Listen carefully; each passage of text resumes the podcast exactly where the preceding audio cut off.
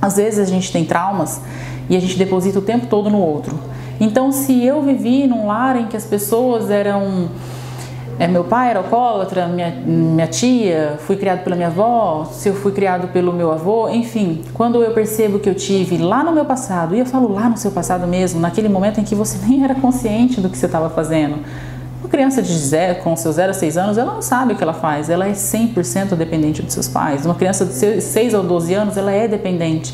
E muitas das vezes o referencial que a gente tem dentro do nosso lar é o que a gente é hoje na nossa fase adulta.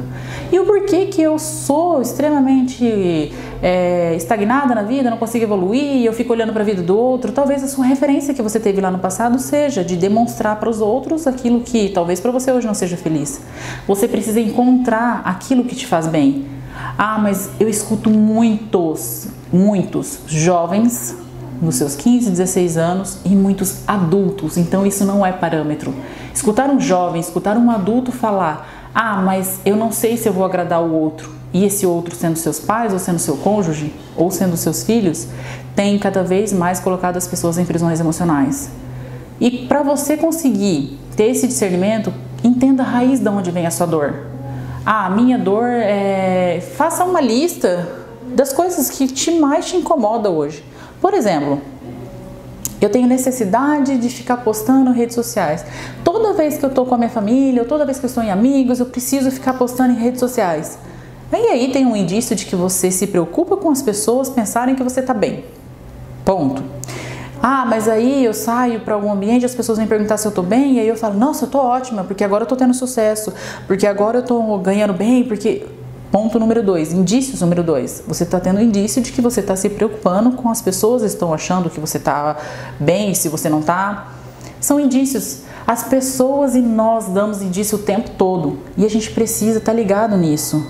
Então, por exemplo, se eu tenho uma seguidora um dia falou para mim, é, ah, eu tenho um trauma em relação à bebida, é, porque meu marido ou meu pai ele foi alcoólatra e hoje eu morro de medo da minha filha. Olha só como que é as coisas. Eu, eu, eu trago esse trauma que é meu, eu preciso aceitar, eu preciso digerir, eu preciso me despedir dele para não passar isso para os meus próximos, para o outro, para o meu filho, para um parente. Eu não, preciso, não posso projetar aquilo que é meu no outro.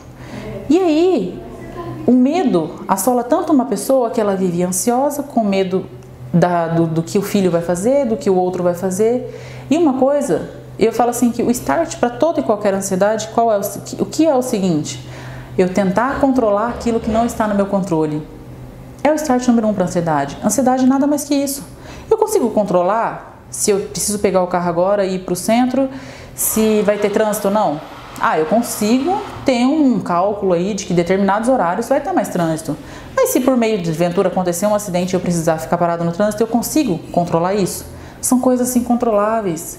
E se você não controla, você aceita. Se você aceita, você não sai do seu estado de anormalidade, de estresse. Você precisa aceitar que as coisas não fluem ao seu redor o tempo todo. Você precisa aceitar que nada na sua vida vai estar 100% ao seu controle, nem mesmo a sua vida. Você consegue controlar aquilo que você quer fazer, mas não o que o outro vai fazer. As pessoas vivem ansiosas por relacionamento, elas vivem ansiosas por emprego, elas vivem ansiosas o tempo todo nessa busca de ansiedade. E eu falo que guarde isso com você. Ansiedade nada mais é de que você ficar tentando trazer o futuro para o seu momento atual.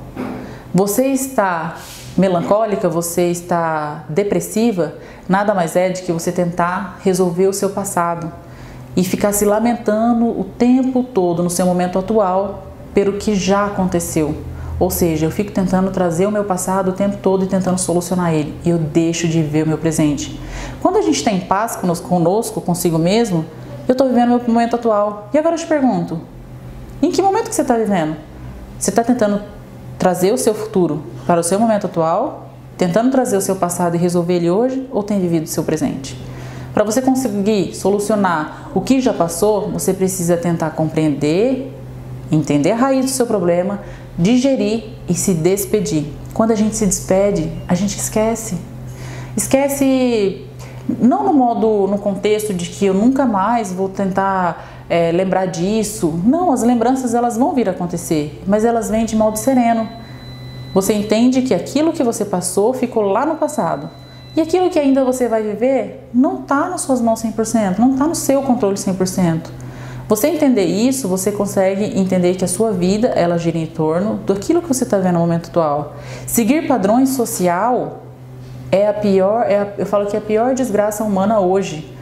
As pessoas elas vivem o tempo todo buscando viver a vida do outro. É aquele ditado: a grama do vizinho sempre vai ser mais verde. Só que enquanto você não cuidar da sua, ela vai estar tá morrendo, ela vai estar tá secando e você não vai se dar conta. E aí quando você conseguir ter o start para a vida, quizá se você realmente tiver o start para a vida, você vai ver que o tempo já passou, que aquilo não volta mais. E aí você vai continuar se lamentando por aquilo que você não tem mais controle. Pausa aí.